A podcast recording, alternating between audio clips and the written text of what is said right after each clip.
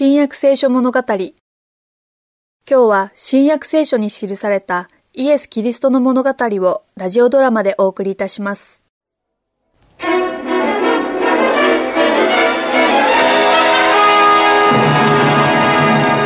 息日にイエスを街道に招いてパンを食べるつもりですか？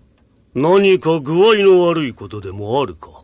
あなたはパリサイ人の長で、イエスは我々の敵です。彼は我々の教えや勢力を亡き者にしようとしているのです。イエスの言動を細心の注意を払って観察するつもりだ。多分、これまで見逃されてきた何かが見つかるだろう。彼の活動をやめさせるのに使える何かがな。死刑にもできますか？我々がそう主張すれば、ローマ人たちも許してくれるだろう。そうだ。イエスにたくさん質問をして、我々の立法では死刑に値する何かを喋らせるように罠をかけてみよ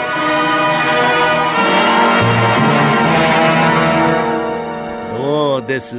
美しい街道でしょう。神はきっと美しいものを愛されるのでしょう。神のお作りになったものは美しい。山も谷も木も草も、みんな完全で美しい。父は美しいもの、良いものは皆愛されます。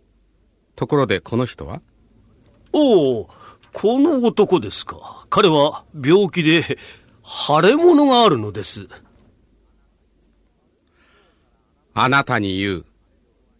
今日からあなたの腫れ物は引くように。治ったおー、主よありがとうございました。行くがよい。はい、主よどうも、ありがとうございました。今日は安息日です。あなたは仕事をして、立法を破りました。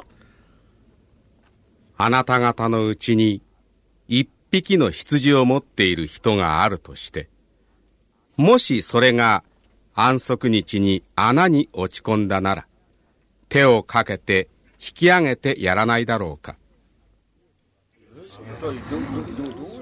イエスはまた安息日の食事に招かれて上座に座った客たちがもっと偉い客たちのために松座に移されるのをご覧になって彼らに一つの例えを語られました婚宴に招かれた時には上座につくなあるいはあなたよりも身分の高い人が招かれているかもしれないその場合あなたとその人とを招いた者が来てこの方に座を譲ってくださいと言うであろうその時あなたは恥じって松座につくことになるであろう。むしろ、招かれた場合には松座に行って座りなさい。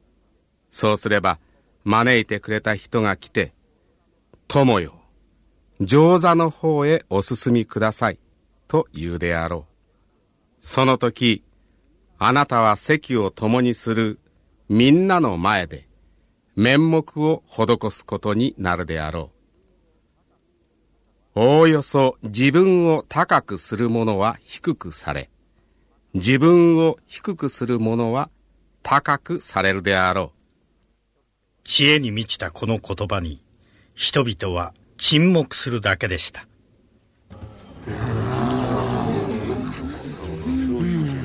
再びイエスは彼らに例え話を語られました